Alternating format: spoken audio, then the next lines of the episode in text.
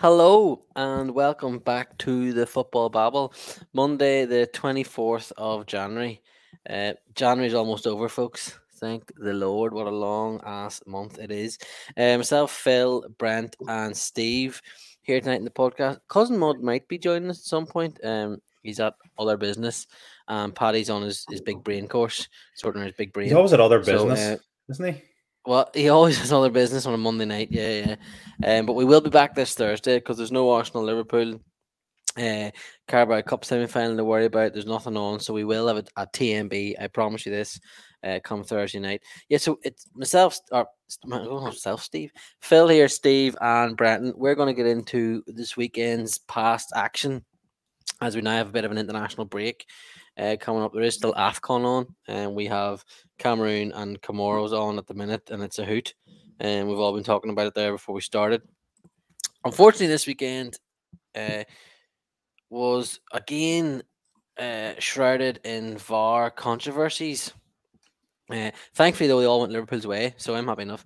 But um, it was, yeah, we- we're going to get into that. Some of the VAR decisions. None of us, I think, Steve or Brenton, we sort of hate VAR. I think would, I, would that be agreed? It's I, I- Uh, I- the way it, Go- the way it's been implemented, maybe. is it just me, or does it seem to be only in England they keep having these massive balls ups? probably because we were watching the Premier League more than we watch other leagues that you notice it, but it does feel like the implementation of VAR is much worse in in England than it is at, at international tournaments or at um at like Champions League level or anything like that. It does definitely seem seem worse. Like I'm hang on. There's a printer going off in the background. So Brenton, you talk, I go on mute. Um, I, I don't know. I, I, I know. I know. Steve, I know. Steve says like, um, it's because we're watching it all the time. I do think they've made more of a balls up of it here than they have anywhere else. Like we, you do see, like we do have access to to the other leagues, and they. Um, I know you, Phil, probably more than any of us would would watch um some of the bigger leagues in Europe, and um that if they have VAR decisions, and it doesn't seem like they even have as many, but if they have them, it seems like they take care of them a lot better. Um, they they don't last as long. Yeah, there's not as much press about them, um, and teams seem to accept them better. Um, and it just seems like the, the Premier League or or um, whoever controls VAR here, the the refereeing board or whoever it is, the they're determined to piss every team off. Um, because I think, um, no, I think that the technology in itself and the ability to to do it, and um, if it's implemented in the right way, like I think a perfect example is Champions League rarely get get VAR decisions wrong. I think, um, compared to the Premier League and that is an example of how to do it. It's why, uh, and it's JD always goes on about it, like that the English um, officials don't really get picked for big games in Europe now, and that they don't. Um, I don't know if there was any referees at the last major tournament from England. Um, that that's coming from somewhere, um, and it's it's they can only be the way that they're implementing it. Um, th- the lack of consistency is is obviously the biggest thing. Like you can, they can look at something for two minutes, three minutes, four minutes, up to five and six minutes for some decisions, and um, then next week they'll give something a quick glance, um, and eh, you know, in some cases they look absolutely identical decisions. Like I think, um, the now I haven't looked at it too many times, but the United one they looked at it so quick. Um, the Cavani offside, and I think it was. I think he was onside from from what I've seen, but they they skipped over it very very quickly for such an important goal. Like in the, the last minute of the game, um, it was it was rapid, and we've seen them, you know, some of those ones where they really zoom in and they, and they look at the shoulder and they look at the knee and the, the ankle of the defender, like what part of his foot for offsides. None of that. Like, um, it, it's really as if they they kind of need a, a lesson in themselves. I don't know whether it be whoever's running it is not doing it right, or they need to go to um to UEFA or FIFA or um, whoever's running the, the Champions League one. It just seems to be a lot smoother um, and more consistent for me every time I watch the, the European competitions.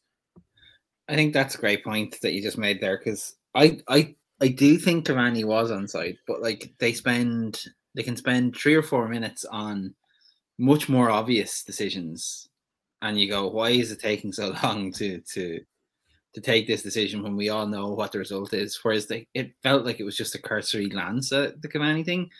Now, again, the thing I'm always reminded of is that the angles that we see on the TV screen, that they have access to more cameras and they have access to, you know, more technology than in the VAR boot than than than the pundits do at home or the fans do at home. So I do think that needs to come into it. But I also think like the idea of VAR was that we wouldn't be having these discussions about whether something was justified or not after a game. Like other sports use replay really, really well and get decisions right. And it's only there as backup. The referees referees make the big calls, you know, during the game, but they know that they have the review and the replay there to back them up.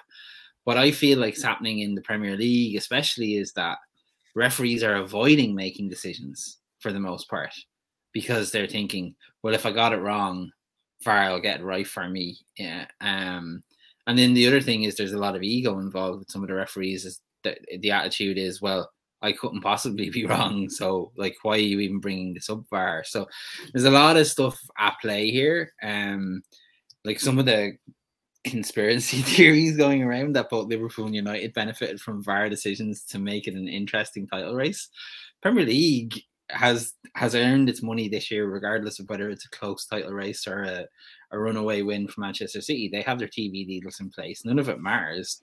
Um, and they're not interested in the spectacle the way that like you know you or I are. So, like this nonsense. Someone sent me a, a picture today with like, oh, what was it? It was like I can't remember the exact degrees, but apparently the line they drew for the Cavani thing wasn't straight and you know they, he had used physics to prove that it's just like real tinfoil hat stuff, you know.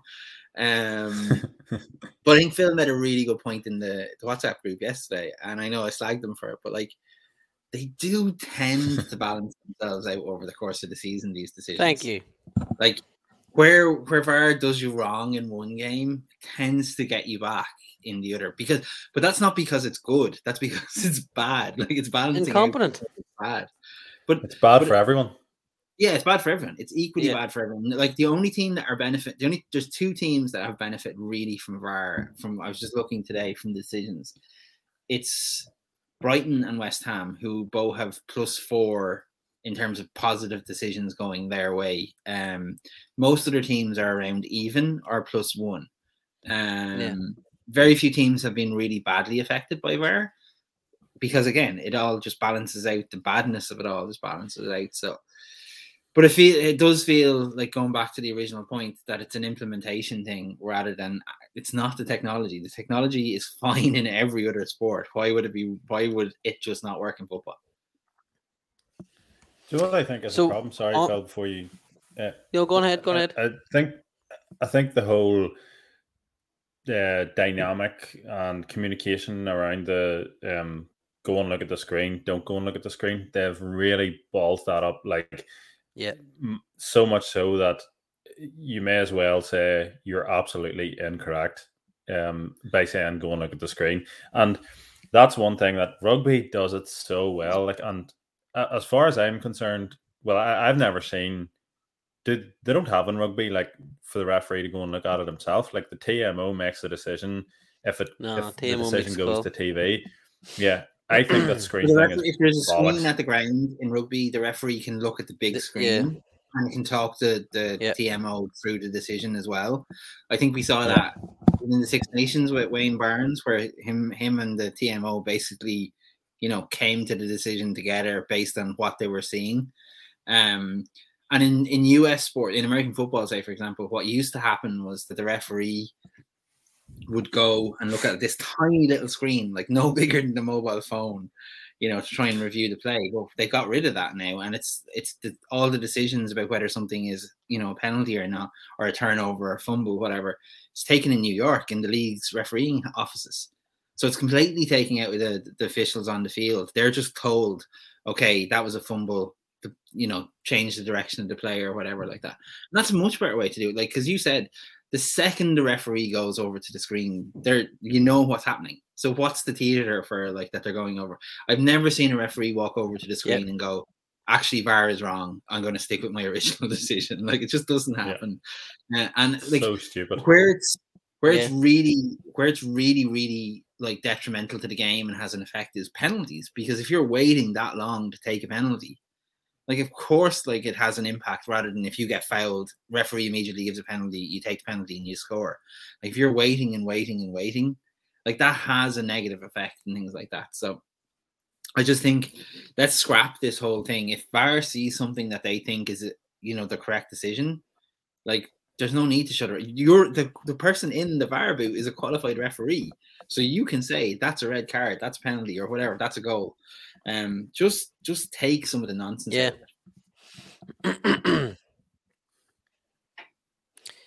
and on some of uh, the decisions at the weekend, what did you make of the Jota one? What do you make, Steve? Not a penalty. what Brenton said, it's absolutely not a penalty. Like he, uh, it's a poor touch, and he moves towards the goalkeeper, and like I could see why a referee could give it in real time. I just can't see how VAR can give it having the benefit of the replay.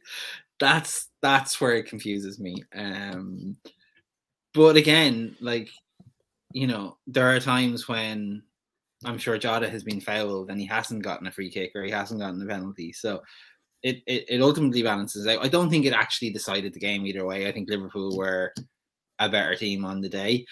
I did think was it the was Robertson offside possibly for one of the goals as well? And like you know, there so over no, the course of the game, maybe, yeah, over the course of the game, maybe but the, the rub yeah, I think the, the yeah definitely did, and, and the the Firmino one, he was he was offside. I don't know why they didn't look at that, and for the Palace goal, because Van Dijk then focuses on um uh the I can't remember the, the other centre half forward. He Edouard actually moves into an offside position, and is and then Van Dijk has to split himself, so that affects Van Dijk's decision.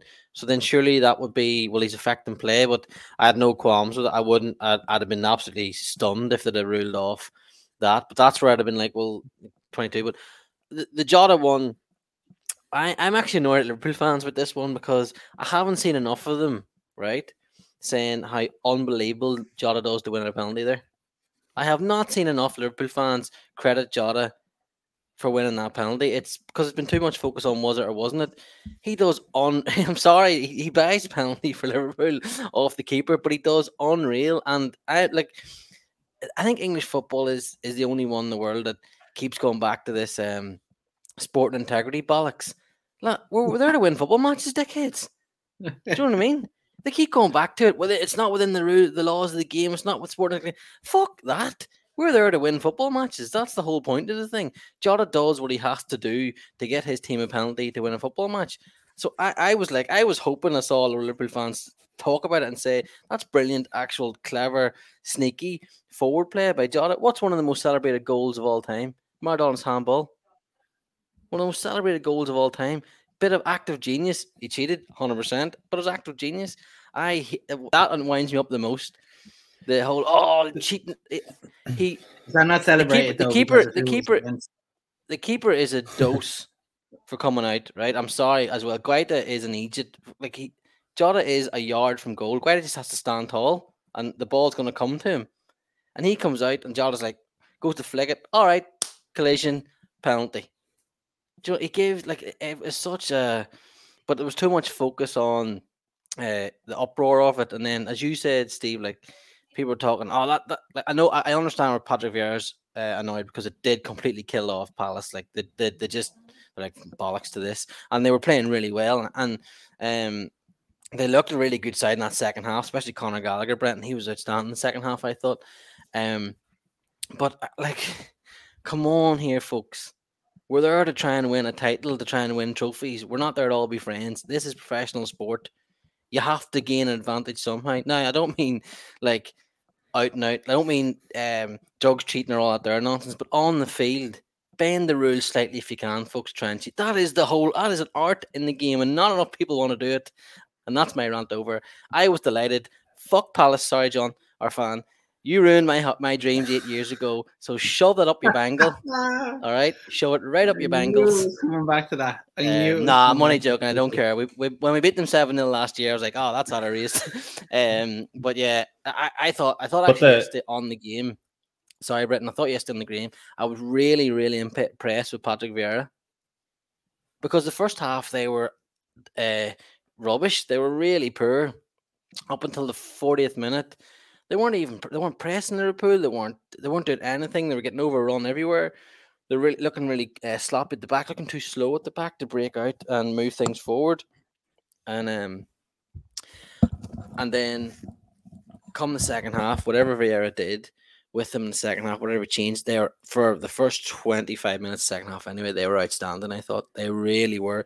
They caused Liverpool serious problems. And, and if it wasn't for Alisson, we might have been behind or certainly level in that game at one point. So that was, uh, and I know Johnny obviously be looking at Vieira. I said this before, like, I think Vieira could be an Arsenal manager and I think he's shown. I, I don't know what how what he did at Nice. I know he's maybe good for one year at Nice, but I think at times he's shown at Palace this year that he's he's very clever and tactically he's very astute. Changes he mm. makes and tweaks he can make in games, and I think obviously as an Arsenal fan, I'd love that because it's Paddy Vieira. But I think if um, Lego Head keeps going the way he's going in and out, and he's and his results up and down and up and down, they'll come to a point where possibly we'll be looking at that. But that's what I on Palace. I thought like at times yesterday. The, the changes he made, and certainly for you, Brenton, Conor Gallagher again was one of the best players in the pitch. Which is every time I watch him, um, he seems to be so impressive. Yeah, um, no, I, I, agree with you about about uh, Vieira. I think I like I like watching Palace. Like um, this year is such a a contrast uh, compared to um, last year. Um, really good team to watch, entertaining. Um, there's some really good players moving forward. Obviously, Gallagher is, um, has been really good this year. Scored more goals than than Lukaku and Kane this year. Get Conor Gallagher. So um, there's a stat for you. Um, but uh, going back to the Jota thing, yeah, I think the evening out. Um, wasn't there one really obvious one where Jota was pushed in the back? Who was that against? Was that Arsenal? Spurs. Spurs. Spurs. Spurs. Um, yeah, uh, that wasn't given. That was such an obvious penalty.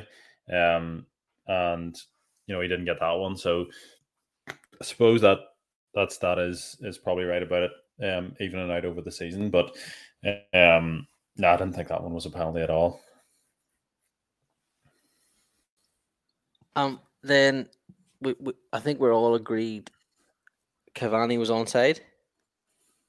I think so. I mean, it's one of those that like maybe you know the toe of his boot was ahead of the armpit of the defender, but like yeah, that's that's not attacking like, advantage. Yeah, exactly. Yeah. Um, says the center forward. yeah, I did think like, do you know what? Like, it, it shouldn't take away from what was actually a a very well worked goal. Um, it it shows how important Cavani can be for that United team, and it's just a shame he's not four years younger than he is, um, because there's a potential to do something like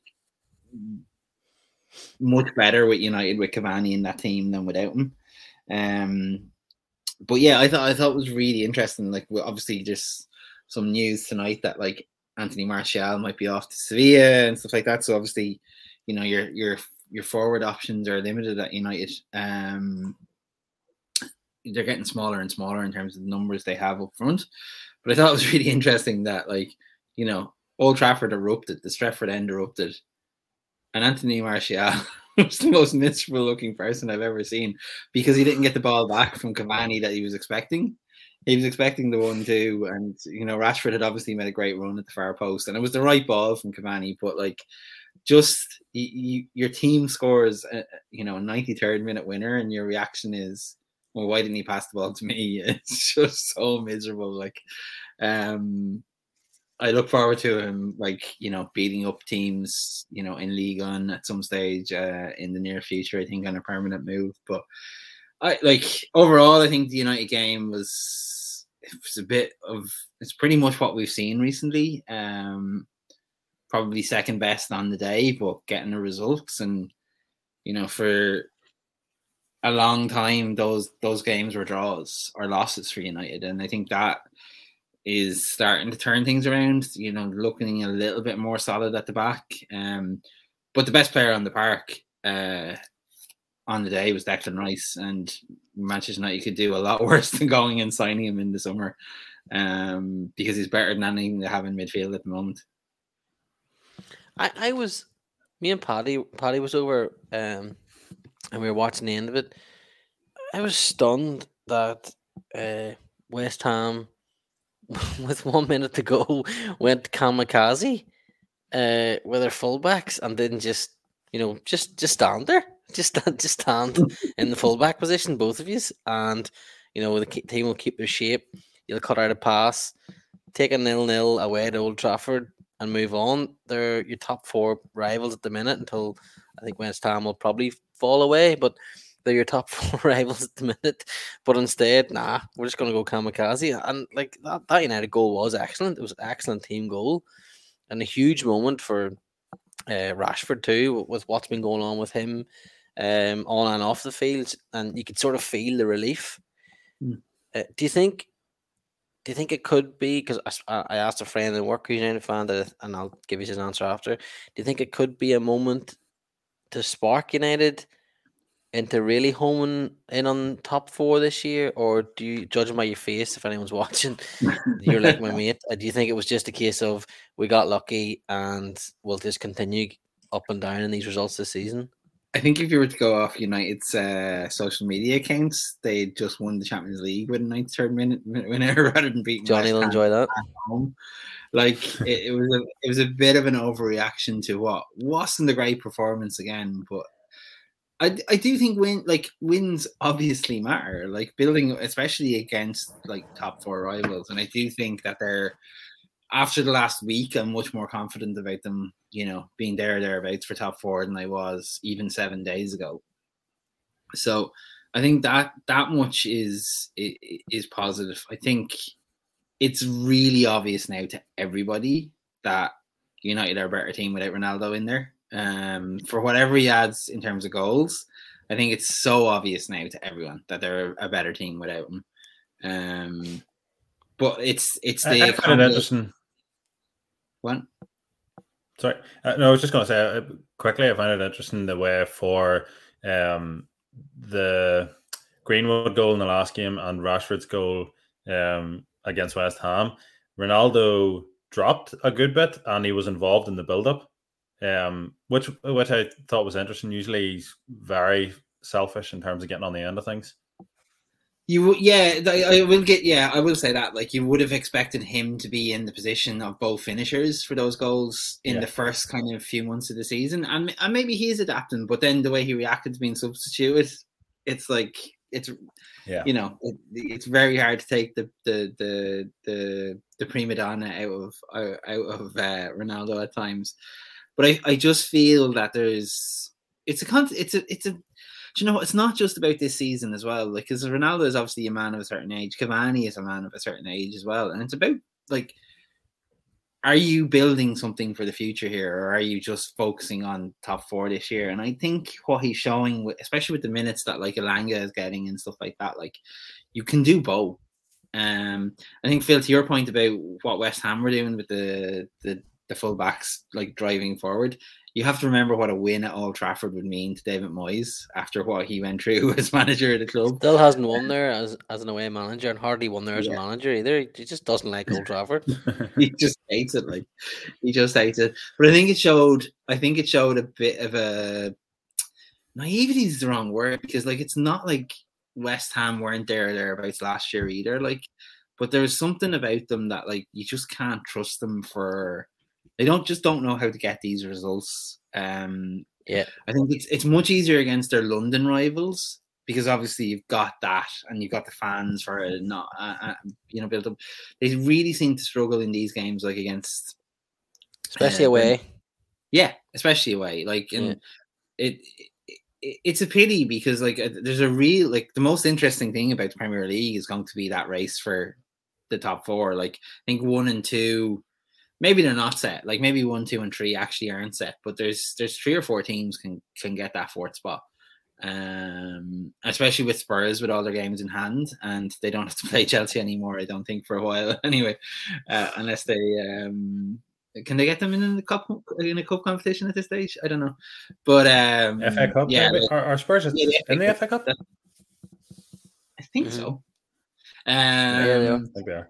Yeah, but like I think that there's like the, the- and we said this last week about like the, the difference in like number of games played. It's really hard to take the table at face value at the moment because because of that. Um, but I think you know United. There was a real possibility United could have come out with the last two games in particular with no points. So to come out with six, I think, is well above expectation, especially the way they played in the first half in both games. Um, I think, you know, it the, the style of football leaves a lot to be desired. Um, the quality of some of the players leaves a huge amount to be desired, considering the money they've spent. um, but you know, the thing is, I I have to say it like David De Gea. When United in general have been poor, De Gea has stepped up every single time, and he's doing it again. Like he's keeping them in games. He has no business keeping them in games. Problem for him is that he hasn't done it when he hasn't been able to do it when United have actually been good with the other ten players as well. So, um, it's it just seems like he's destined to kind of his United career to peter out without really challenging for a title again. I think Who's who's the um and I don't I don't I, I don't necessarily blame them. He- Ronaldo is uh he like a, a, god to some fans and, and I get that like some United fans and I totally get that. Um I so they're blinded by it. I, I think anyone sensible that thinks that he um isn't a bit of an issue and that you know there is a chance for United to try what next year could be like even if they were to let him go on and and, and you know, trust in uh, Greenwood, Sancho, Elanga, and Rashford. Uh, you know, I think I think they're kidding themselves to be honest. They just won't admit it because they don't want to admit it, and I, I get that too. Like I totally get. If Coutinho had have come back to Liverpool, I'd have been exactly the same, telling everyone, "Oh, he's still amazing. Don't worry about." It. You know, I get it. Like I do get that element of it, but um, like you said, I, I, like. I know he dropped deep and um, he dropped deep or whatever for in the last couple of games. He's done a few things, but the difference when United have Cavani as a focal point to when they have Ronaldo is chalk and cheese. Did you know? And like, I would look at Ronaldo. You United bought Ronaldo for the big moments. Well, against Man City and against Liverpool, he's done nothing. You know, in the two games, he, Yeah. he did nothing. And he scored a couple of goals later on in the Champions League. Don't get me wrong, and he still might do that in the next round against Atletico Madrid because he loves playing against Atletico Madrid. But I, think there is a side where United fans could go, maybe he is better placed at certain moments. And this is mental. Would he be better at an impact? 25 to go, get him on. He's a presence. Whereas I think they have a chance now, especially with Ralf and what they're going to do next year. Ten Hag's been mentioned. Ten, I don't think Ten Hag will stick Ronaldo, to be honest. No, But it would be exciting then for United fans to where United would have a 4 3 3 and then have Rashford, Sancho, and Greenwood or Elanga uh, Greenwood and Sant, you know, that kind of way. That's an exciting element going forward. So I, I, I, I, think it's as you're right that to get those six points from two tough games like and, and you know Brentford away and West Ham at home, West Ham doing so well, is a good sign. Yeah, but because of the games in hand, Aston Villa too. Like they should, like they were two 0 up with like minutes to go against Aston yes. Villa as well. Like, yeah. So like, there's a potential there that like they could be really in the mix, like like favorites probably for the top four, but for like that collapse against Villa at the end. But the other thing is, is Villa were the better team in that game for 80 minutes as well. So like, you know, they might have scored two late goals, but they were the better yeah. team. I do think what's interesting about Ronaldo, I think you're right. Like, I mean, I read an article that was theoretically about Ronaldo's like impact on the pitch today. And one of the first paragraphs was about how his social media following is 697 million compared to United's following of 157 million. And it's like why why is this in a in an article about like his you know what he's doing on the field or whatever? Um and I think for me if like he's getting paid regardless, right? So you know, he's that United have fought 60 million tied up in him over the next two years or something like an obscene amount of money. Uh, they're going to be paying him over the next, like the end of this season and next season if he sticks around. I think United will be best served by him and Cavani nearly being impact substitutes, but I don't think it's in either's DNA to play mm. that role. Um, Cavani maybe because he's done it for like he's kind of done it for United, but for Ronaldo, I just just can't see him no. doing it.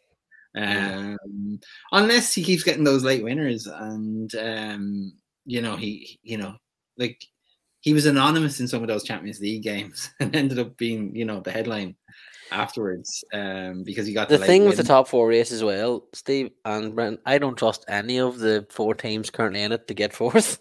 I don't trust West Ham, Arsenal, Spurs, or or United at the minute to get fourth, and that's why it could be so exciting the top four battle because well Spurs have the games in hand, but like I'd rather have the, the points on the board than have the games in hand. Much rather have those done. Um, but I must say, I mean, you know what Spurs, you don't know what Spurs are going to. I know it was their first league defeat under Conte, but you don't know what Spurs are going to turn up. Arsenal drew nil nil with Burnley. Um, and they went through a run before that where they were playing quite well and looked like they were maybe the favourites for it. West Ham are starting to wobble, and then United are up and down. So I don't know. Do you think, Brenton? But I, I couldn't call the fourth. No, um, but I think I out of the four of them, I know what you're saying, but I do trust United the most. Um, I just think they they seem to be getting more settled under Ralf. Um, they are picking up a few um important results, as as Steve has said there. Um, and I just think out of the four of them, their squad is the best. Um, I think they um they have they need to stop starting Harry Maguire. I'm, I'm, it's not even a joke at this stage. Like uh, he visibly made the team worse when he came off the bench um, against who was was it Brentford? I think he came on against Brentford, didn't he? Um, visibly made them worse within five minutes. Um, it, it, wasn't even funny. Like when you see it as um, sort of isolated as that, sometimes it's hard to tell when he starts a game and um, everyone's getting settled in. But when they change it and automatically they look ropey, it is it is down to him. Like um, so yeah, I think Varane and Lindelof look much better. Um, but yeah, I, th- I think they they look the most likely. Although their fixtures, United, you know, they have been favourable for a while. I think around the time that they play um, Atletico, um, let me just get it here. They've Atletico in the first leg, then Watford, then they have Man City, Tottenham, Atletico, Liverpool, Leicester, um, in a row. Yikes. So, um, that if they get through that period and they're still um in and amongst fourth, um, I think I would trust them from there to um to, to get that fourth spot in the end. That's you know that's if Chelsea don't get get dragged in um to that as well, like which I hope doesn't happen. But um I think the way the top four sitting at the minute, that will be my best guess. The way it's going to finish. I think that was the point of signing or of letting Solskjaer go when they let him go was that they had this run. They have had a chance to bed a new manager in with some winnable fixtures. Um and then, you know, obviously there's there's that run is just going to be horrific and it's going to I have no idea what that noise was. um, it's it's worth watching the podcast just just for that. Yeah. His he actually no- aged. He actually aged Yeah. about fifteen years there as you were reading out the teams. yeah um it, it, it was yeah it, it's it's going to be a tough run but at the same time like y- you have to i think i i kind of agree with phil if you can get the points on the board it's much harder to chase um than it is to to um to have like run with a lead so it's just this like to me the biggest disappointment is that you know the you mentioned Harry Maguire there. Like we we talk in our preview podcast for the season about I was sorry United didn't sign a second centre half, and kind of everyone laughed at me or whatever. Um, what is making that fucking noise? Um, nobody else can. Can anyone else hear that noise? Is it just me Nope. that's getting terrified here? Um, What is the noise? I have no idea. It's my computer is starting making the laptop is just making these weird noises. Um, I don't think we can hear it on the pod, so it's all good. Oh well, there- well, there you go. So there, you're getting like me talking about ghosts here in the background. So, um, no, but like Maguire, you're you're right about Maguire, and I'd also say that like Telles is a much better fullback than than Luke Shaw, and I think he's well deserving of his place as well. Um, if United like stay with like say a back four or whatever the case may be, so it's just there's a lot of questions still about it, but I'd still rather be in the position of, you know, what is it, 30? Yeah, no, yeah, 38 points, 22 played, chance to go four clear of West Ham with same number of games. I don't really trust Arsenal to. I'm probably only only saying that because Johnny's not here to defend them, but like it feels like there's a bad run in Arsenal at any given time, and, and there might well be in United as well. Um, but like outside of City, United's form is is right up there with Liverpool's. It's right up there with with Chelsea's. Um, so like Wolves, like I think Arsenal have Wolves next, don't they? Like Wolves are in a great run of form at the moment. So Mhm. could they make a challenge to the to the to the top four as well? It like Why there's a lot there. Yeah, like there's a lot there. Like I I don't think Chelsea will get dragged back into it. I think they have. I, I know they've played like two or three games more maybe than than some of the teams around them, but I feel like they've done enough um to, to be They have an easier running.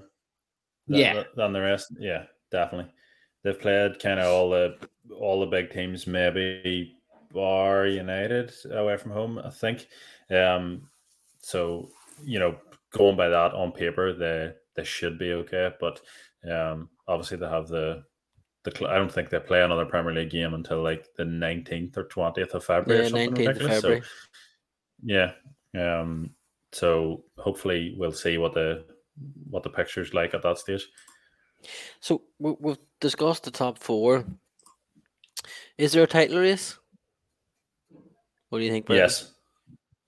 I want to Steve believe there is, so. so I'm saying yes. I, I know Steve's shaking his head, but like I think if we will it into existence, possibly it'll happen.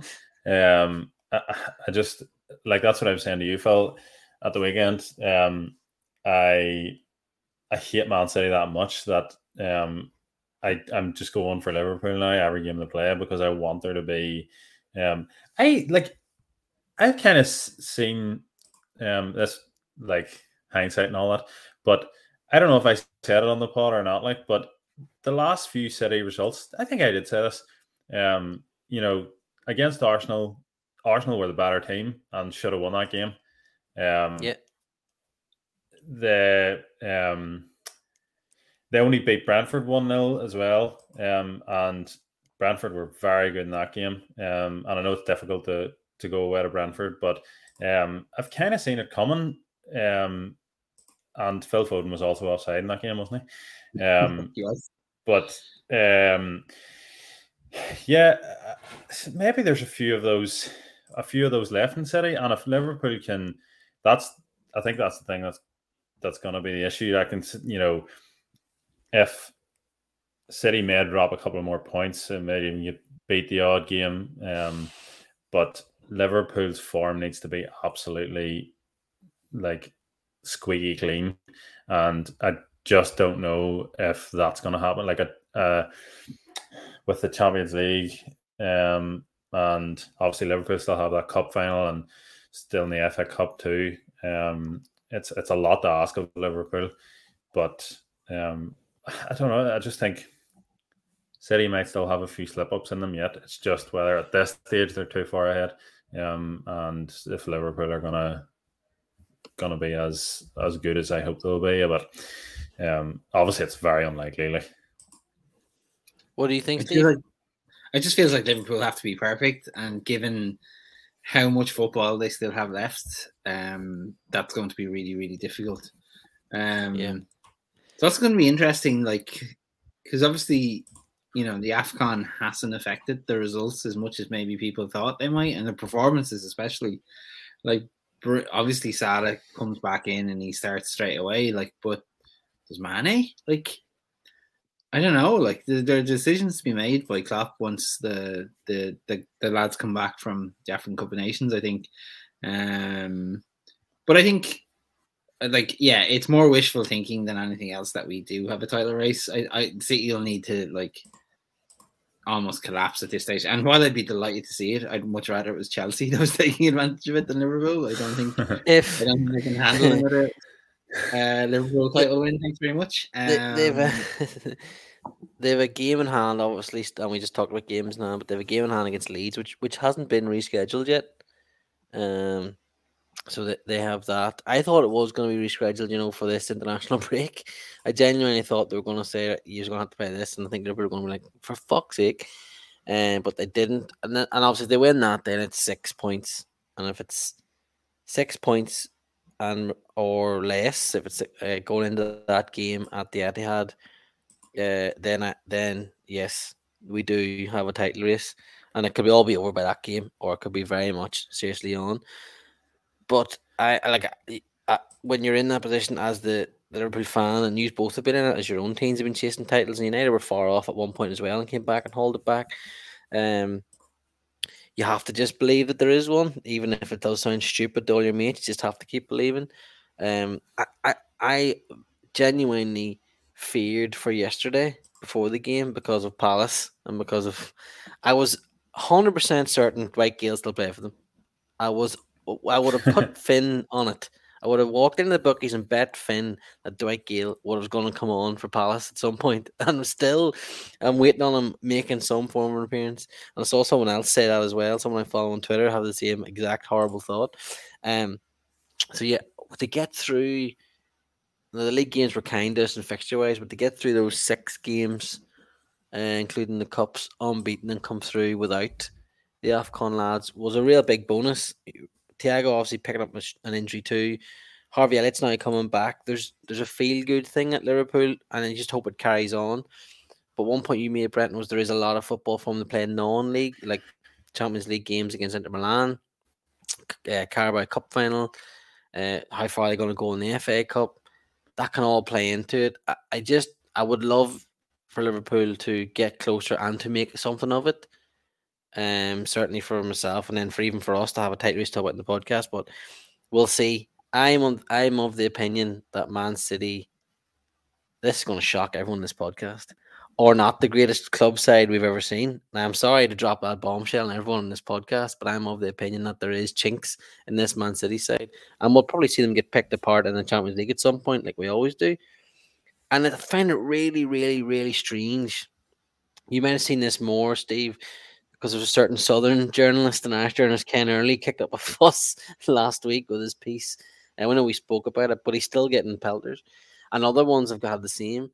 But I find it really weird uh, how people are so like annoyed at the fact you say that this Man City side are boring or you can't like them as a neutral. I find that really strange why they care so much. Like for me, that would be ammo for me if they were talking about Liverpool. Be like, you cannot stop talking about us. But it's not. They're like, oh, why, why do you not like us? And even Pep in his his press conference, He's such a big cry horse. Oh, brilliant. No, best performance. Made up with it. No, you weren't, you big egghead. No, you weren't. Like, just be honest. Do you know what I mean? Stop putting on this act, Pep.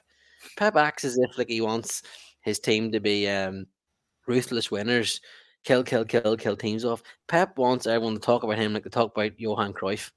He craves it. He craves it. He wants everyone to talk about this brilliant genius that he is, and he's not getting it now. And, it, and I found it so weird that, that affected him. I don't know what you thought, Steve or Brenton, but I found that so strange that that got to him. I don't mind a manager being a bad loser after a game because, and you know, your manager is the worst loser of a lot of them. So I mean, I've no issue with it, but it's this thing of like, but please still like me. that that that Pep yeah. has. It, but we're seeing it a bit. I was actually trying to say it there two minutes ago and realized I was on mute.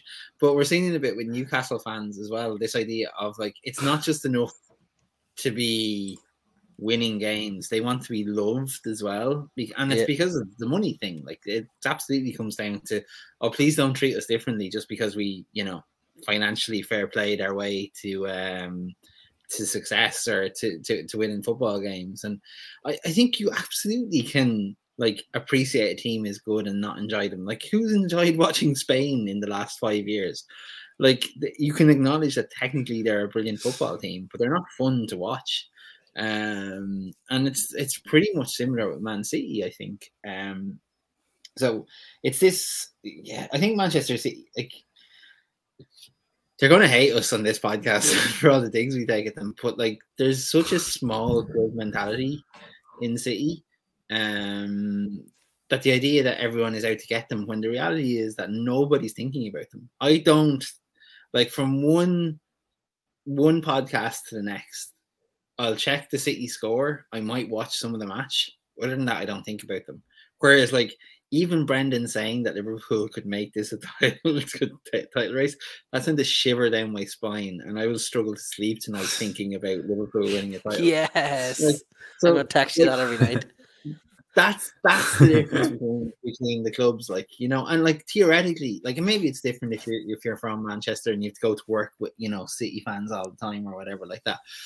But for me, like I just don't I don't spare a thought for them. Like mm-hmm. um other than when they lose and I get enjoyment out of like or or or you know, don't win and I get enjoyment out of the that result or whatever. Like and I would like I would like to see a title race because it the worst case scenario is that City have this wrapped up by April and can focus exclusively on the Champions League because you know I would much rather that Pep big brain himself out with a Champions League in a quarter final or semi final again, um, than them win it. So, yeah, I just it it it just smacks a small time, um, and it's not surprising because you see it with City fans all the time.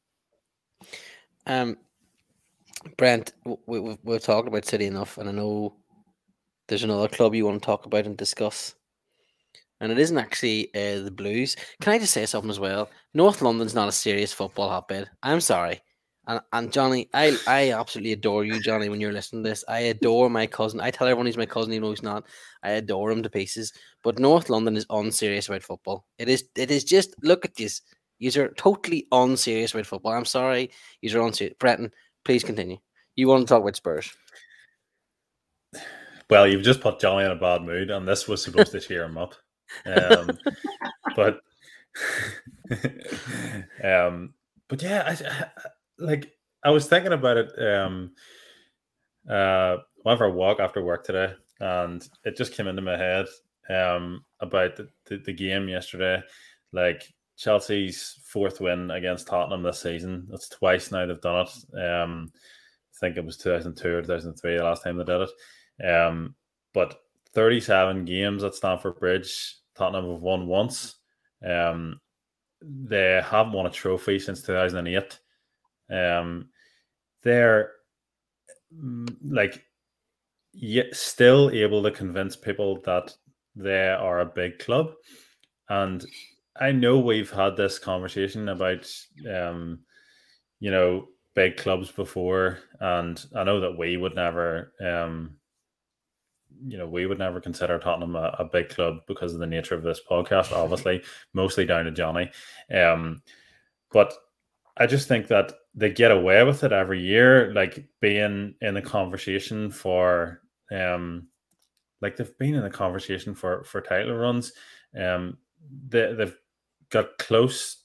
I don't even know if you would call that close to it, the the year Leicester won it. Um but that's as as close as they've got. They really do um you know make a big deal out of the stadium and and I think that does help um with the fact that um, you know they're a London club and and they probably have more fans than they would have if they were elsewhere in the in the country. Um, but I just think they're even you know Conte the way Conte their own manager talks about. Um, I mean, like Chelsea played Spurs obviously now three times in the last month, and after every game, uh, Conte has just gotten more and more depressed at how bad his te- his team are. Um, talking about how um, Chelsea were levels above them in the first couple of games, and then you know on Sunday he said that it would take them years to catch up. Like the fact that he is saying that sort of thing about the club that he's just started to manage, um, the I just think they're, you know, they're kind of kidding themselves. Um, I think they're a they're you know upper mid table team um, with just unbelievable facilities. Um, they've been blessed by location, but uh, I just don't think um, they'll they'll challenge or they'll they'll come close to to silverware in in years to come. Just just as it has I thought you were for... going to say ever there. I thought you were going to say ever there but I mean, like it may as well be ever. Like the entire, basically the entire, um, you know, existence of the Premier League. They, um, they've just been a non-starter in terms of the conversation. So, and also, I, I, I want to. This is a, a, separate issue, um, but I'll just continue while I'm on this this bit of a Spurs rant. Um, the Harry Kane thing is a serious issue. The the the narrative around him, especially it seems especially at Sky Sports. Now, I, I don't agree with like everything or most things that Roy Keane says, but he's bang on about the the England captain conversation when it comes to Harry Kane. Uh, I'm glad he's there for that because they would just. Can you imagine if that was the other way around? I'm talking about obviously the challenge on on Thiago Silva not a challenge. It was a push in the back. It was a push in the back when you're running at that pace. If you if if Harry Kane went down from from a challenge like that under Thiago Silva, there would be uproar if he didn't get a penalty. Um, and he he gets away with it way more than most. We've seen Harry Kane dive his way around the Premier League. We've seen him, you know, jump backwards into challenges dangerously. Um, I know we, we we've spoken about that before on the pod. He's fond of doing it, um, but he gets away with way too much, and um, I think that was the, absolutely the correct decision. That's one thing that VAR got right. Um, but yeah, the uh, I know there's always been a a bit of a an England captain thing when it comes to club football, um, but I've never seen it as as obvious as when Harry Kane gets away with things. Um, and like he he he does yap. Like I, I don't mean to sound too much like Johnny, but he goes on. like he went on and on about that decision, um, and yeah, I, I just it's it's boring to watch. Like when they um when they try and I don't know, they try and protect him nearly.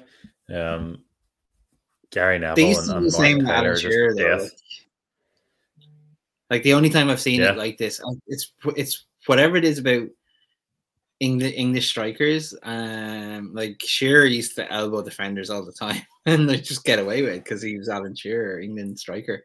Um, and Kane is a little bit like that. Like the narrative is just so boring at this stage on Sky Sports. Uh, like you know, I don't watch it anymore. Yeah, I it's, I, it's I can't watch hard. Sky Sports. I can't watch Sky Sports football coverage.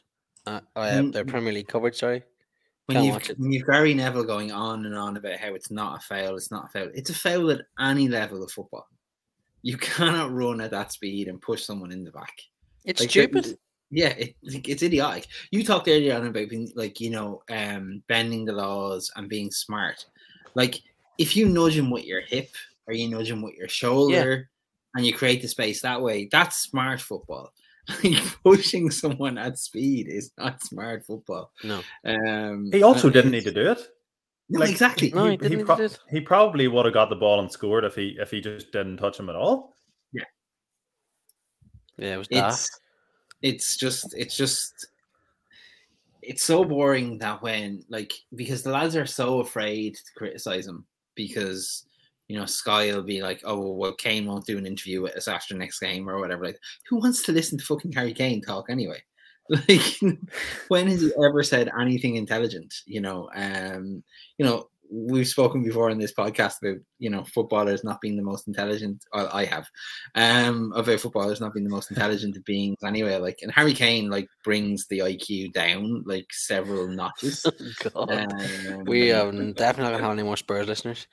Well, look, it's not my fault he bleeds through his mouth. So, um, yeah, it, it's just I don't understand why they're protecting him so much. I really don't. Like, it's not like he's he, he's Harry Kane is not going to be a pundit once you know his football career is finished. Like, he's not going to add anything to any conversation about football.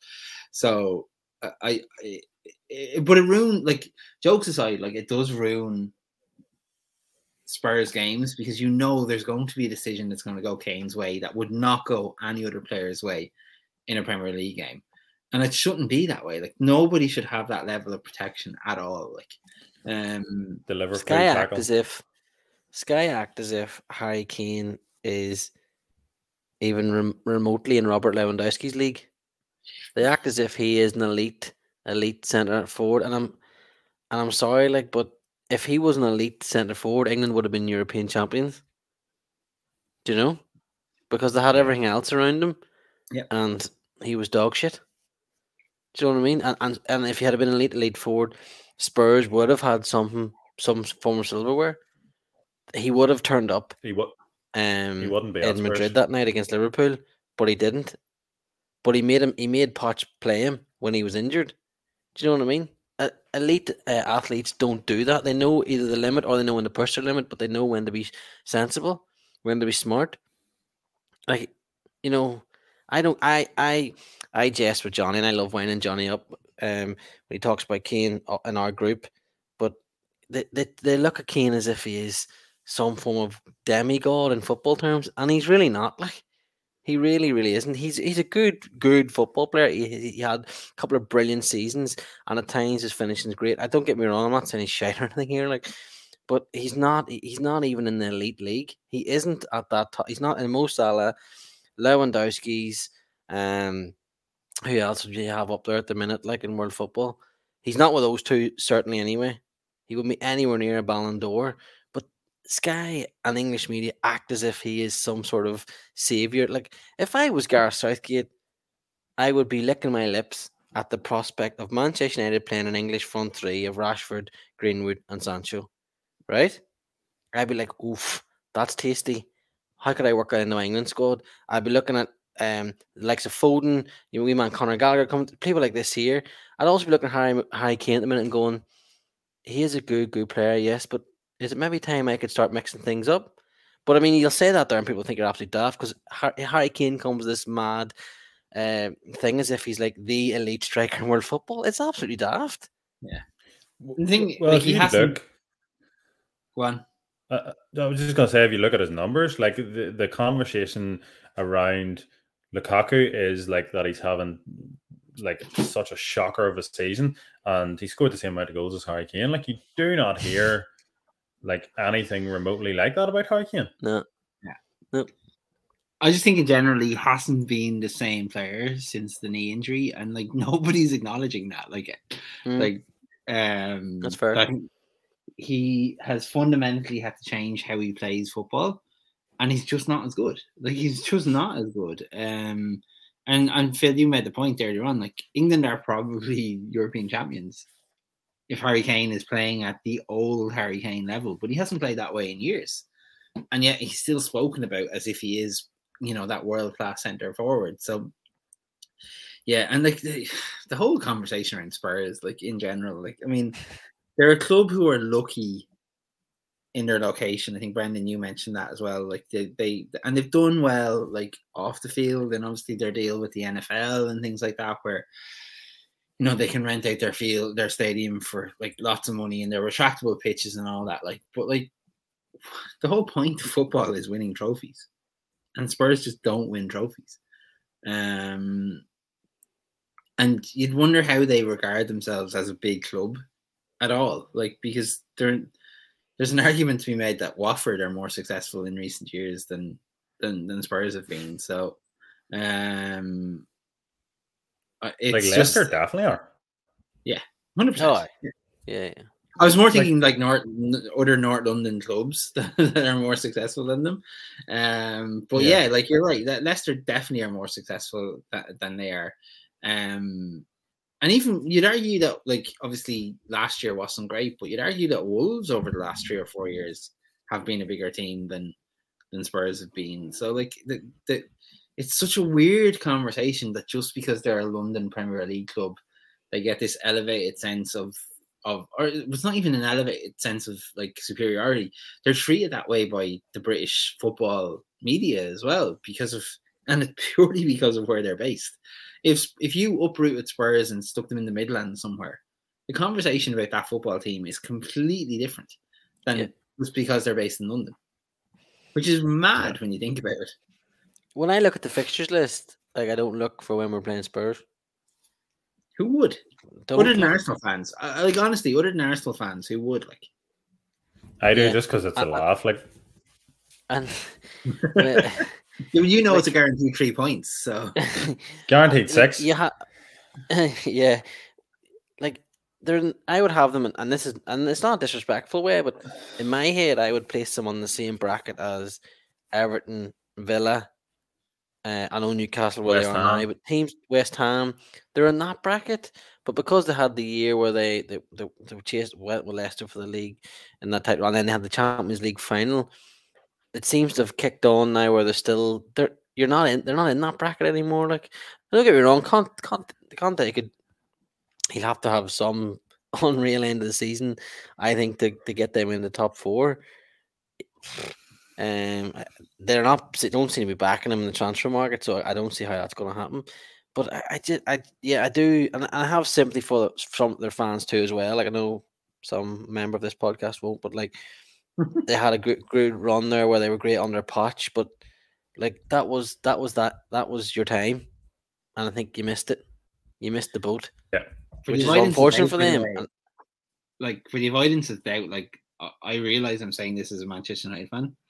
Um, that like they're in the same bracket as United. Like they're a club who think they're probably bigger than they are at the moment, and they're just not letting their their football do the talking. Um, it's all it's all kind of oh, this is what could be. Uh, this is look what we're doing off the field. Um, like all of that is just like it's not important when the results just don't translate on the on the pitch. Yeah. Well, who ought to be annoying tonight then? Man City fans, uh, Spurs fans, Spurs, Cousin Mud. definitely. cousin Mud, Newcastle North fans, London, successful. Newcastle, North London in general. I've declared. thing. Oh, here we need to Uh, do Everton. Oh, two seconds. Palace fans, I was only joking. Um, I was only joking. Um, I actually don't hate. Pa- I actually was saying this. I'd love. I would love to go to Palace. I said that for your stag, Brent. Actually, didn't I? I'd love to go to Selhurst Park Yeah. for a game. I think it sounds unreal. Um, Selhurst is tight- Looks brilliant. like a tight been. ground. Yeah, yeah, you have been. Sorry, yeah. Yeah, um, it's class. Yeah. And then obviously to finish off, now I have to annoy Everton fans. I mean, sorry. Um, yeah. So I don't know what's going on with Everton. Big Dunk's buying them all pints uh, before the match. He, did he buy the players pints before match? I, it looked like it at times. Um, I, I don't know. I like I, I, that when I heard that there, I thought that that's a nice gesture, but it's also like okay, do But- something but, like that's you know, actually going to about the impact the result of the game. Yeah. Yes, do you know what I mean? You know what I mean? Um, I don't know where Everton go. They're they're linked with Victor Pereira. I I like. I think that is mental. I honestly think that is daft. He got. oh, Was it somebody a German football? uh, Someone had said that follows German football that they couldn't believe he's been linked with the Everton job because he'd got 1860 Munich relegated twice in six months. uh, I mean. Everton. If if if that's what Everton want, I'll back it. I will back that. But I mean, I don't know. I don't know where they go. And some of the names being mentioned, like, I uh, as an Everton fan, your head must be absolutely fried. Fried. Yeah, like, you went from Carlo Everton Ancelotti. Yeah, you went from Carlo Ancelotti to then, for whatever reason, Rafa, and now you could be getting Pereira or I Or don't know why you Duncan someone goes Lam- Lampard, Rooney. Lampard was linked. Rooney, Rooney obviously is heavily linked. See, I think Rooney. I actually think Rooney could do a job. I know Derby lost at the weekend, but like, I think he's he's doing as well as he. I just don't think possibly it's- I don't think it's time for him yet. That's all. I think he will Yeah, but like, but does he want it's to take them? Does he want? To, well, may- maybe the time for him to take it is when, when they're in the championship. You said you don't know where Everton going. I know where they're going. They're going to the fucking championship. Uh, because th- there's no saving that team uh, in its current iteration. Like, um, it's a crying shame. It's not at all. Like, No, honestly, it's not. hon- no, honestly, like there are bracket of teams in the middle of the Premier League who don't go up and don't go down, who add fucking nothing to the sport, right? So, like, every once in a while, one of them needs to be pushed out with the Premier League just to make it interesting again. Like, like just an absolute nonsense. Like Leeds were that team for years, and at least they had the decency then to, you know, completely implode and and fall down the divisions. Yeah, fair, fair Um, play to Leeds. Thanks for that. Yeah, and I think Everton could possibly be. Now, I'm not saying they'll they'll go do a City or Leeds and tumble down to League Two or whatever, but like it'd be brilliant to see if they did. Yeah. Um, th- I'm glad you said that. Uh, here's here's Everton. Um, so from 14th down, Brentford, Leeds, Everton, Norwich, Newcastle, Watford, Burnley, and Everton's fixtures. Um, let me just get them here. Are it, it could they couldn't be more appropriate. Um, Brentford is their next game, then Leeds, then Newcastle. Sorry, Brentford, then. Newcastle, then Leeds. Um, are the next three games. They, those three games are massive. They're Like, they're all six pointers. Yeah, I've never seen an actually ju- 18 point like, run. Yeah, and that's not it. Like, I know we're laughing, but like that is not even a joke. Like, they actually are all six pointers. Like, if Yeah. if Everton lose, you know, you could easily lose against Brentford. Newcastle had a great result against Leeds at the weekend. Um, and Leeds like are like just a flip a coin sort of a team. Like, um, they could turn up or not. Like, so you know, if, if, Everton Are, Le- are they like away to Leeds? four to six points, no, they're at home. At home to Leeds. Like, and, and oh, at that stage they could be, and if they come to Anfield. Yeah, I said Uh, it. I said at the that- start of the show that like the race for top four was the most exciting thing about the Premier League. Actually, just looking at that run of fixtures, what Everton Yeah, do like- next month is the most exciting thing in football. I think I think Um, this is such a storyline. Like, I know I know this sounds this sounds daft, but obviously Watford sacked Ranieri, uh, shocked the whole football world there. Um, I like in a two days' time we're going to be talking about Everton have, have hired Claudio Ranieri, aren't we? That's what's going to happen. Yeah, God, Farshad yeah. Mashir, Farhad Mashir is going to look at that and go, I remember he did a job with Leicester. He, I'll bring him in, and then he's going. He's going to take over. Um, at Everton. I mean, he's probably better than Vit- Vito Pereira. I still can't believe they linked themselves Vito Pereira again. I don't know what Rashiri sees in that. I know G, uh, Kia Joorabchian, the Coutinho's agent, he's a super agent. He's heavily, heavily, heavily involved at all things Everton now. And I think he's Pereira's agent too, which stinks. But that's is. a podcast for another day. You want to talk about corruption? Uh, people talking about VAR. Well, you know, if you want to talk about corruption in football, folks, you start looking into things like that. Um, but can you see um uh, Moshiri uh, by mistake hiring uh, Andrea um Bocelli instead of Ranieri? Like it's the sort of thing you would do. Like. do you know what I could, they could I could see him hiring Benitez again and just forgetting all about what he'd done the last time and getting them in two weeks later. Yeah, I will, I will say one thing about Pereira. Like he's done an exceptional job of winning league titles with the team that you suspect are going to win the league title. Like yes. Porto, Porto winning the Portuguese Super League hmm, or Premier, Premier League. Yeah, that I fully expect that. Uh, Olympiacos winning the Greek Super League. Yeah, I can completely accept that. Like, but what's he going to do with Everton? I just, I just don't see it at all. Like, when, uh, well, he could win a championship. Well, he could win a championship. Yeah, that's fair. That is fair. I, um, I, I like as a Liverpool fan, it's it that Everton getting relegated and Liverpool winning something in the same season is what well none of us have ever seen it happening. It's absolutely daft. I, you know, no one's too big to go down. Really, no one really is too big to go down. But you're right, Steve. Like the I looked at them on Saturday. I watched the game on Saturday, and I looked at them, and I was just thinking, you're in, you're in. In all seriousness, we're jesting here. We were jesting, obviously. You're in big, big trouble, Everton. You are starting to spiral, and and as you point out, Brett, in those three fixtures, like if they come out of those with nothing, they're up shit creek with a paddle. They are goosed. But you know, do you know what? Like, I know they have a few games in hand there as well, which are you know people maybe yeah. don't know, like they've only played 20. Some of the teams around have played 22 and 21 or whatever. Um, but like the the fixtures that they have apart, you know, the their games in hand, um, so called, are difficult games as well. Like the the the play, they have to go to Tottenham, play Wolves, they have to play United, uh, Chelsea, Liverpool, City. No, they're like they still have all those things they still have all those teams to play. Like it's, it's not like they have oh we've we've games in hand. Like the it's, it's not that easy. Like um, so the, that's but why those not, three games coming up are so important. There's no evidence that they're going to turn it around either. Like there's absolutely no evidence that, that they will. Like there's like I was just looking at it there. There's the potential that they could be top ten if they got three wins. They could be top ten. But like, I mean, yeah, I mean, I could have a six pack in a month's time, but we both we all know it's not happening. Like, you know, so um, yeah, I, I just yeah, well, yeah, pack of crisps.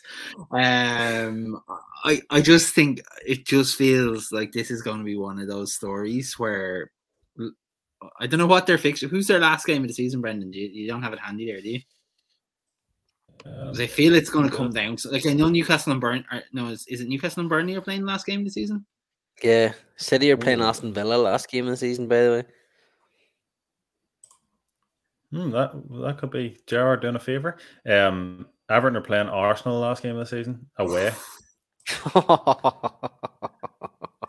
Arsenal oh potentially God. going for top four. Everton potentially trying to stay in the league. Oh, like... Arteta relegating uh, Everton. Fucking yeah. hell! Like the narrative yeah, is there, you know? so. the, their last five games are uh, away to Liverpool, home to Chelsea, away to Leicester, home to Brentford, away to Arsenal. Dust. Jeez, I've never been more sure of something in my life. They're yeah, they're gone. they are gone. they are absolutely beat out the cap. that is wild. They they need something. And do you know what though? On the football side of it, if it was Wayne Rooney and he came in and he was able to save them and do something, then as a football fan, he's someone that even though he played for the two teams, I absolutely despise. Um, I loved watching him at times playing football. That'll be some story too. So I think, yeah, Stevie, all right. Possibly the story of this season could end up being Everton and what they do. Um, so Everton fans, there's always that consolation. you know, you could give us all a hell of a season. Um, you entertain yeah. us in a way. Entertain us in a way. The great entertainers. You know, you'll always have, you know, um, the true People's win, Club. Entertaining everyone else because you got relegated. what, Did he be actually have saying that they bet Arsenal this season? That's the only win of the that's the only win of the season. So yeah, uh, in in the last what twelve games. So yeah. Um, I think that'll do us for this evening, then, lads. I think that's us all maxed out. We've managed to annoy every other set of fan base, basically. Good. Fair play. Yeah, fair play. The way it should be. Um, That's the go. folks, hopefully you're still listening uh, and you, you tune into the podcast. Catch us on all your podcast apps. Just look for the Football Babble and you'll find us there. Uh, I didn't know this until last week. Actually, our video pops up on Spotify. I was me and Finn were I'd stuck it on my phone and then Finn was like, "There's Daddy," and it was me and Steve and Brenton talking on the podcast. It was wild. Um, so that's pretty cool. And you can get us on Patreon at patreon.com forward slash football babble. Please, if, if you fancy it, head over there, donate if you can. It's underneath Steve's point now if you're watching the video for Instagram and our Twitter as well. The link for it. Um one pound a month, twelve pounds for the year. That's absolutely nothing. Um, and it helps us continue to produce good content. Um, well, we think it's good content, uh, produce content anyway, and keeps the podcast going. So really appreciate that. And um, yeah, I will. Fingers crossed. Well, I did promise you, so I'm going to try and I'm going to try and keep my promise. Do a Thursday night babble with cousin Mud. I'm sure he'll have some questions about tonight's podcast for me on Thursday night, and uh, catch up on Boba Fett as well, which we've both been watching. So stay tuned for that and enjoy the international break. Everyone else, uh, of my opinion or my advice, tune in the Afcon because it is absolutely insane. You'll enjoy yourselves and chat to you during the week. Good luck.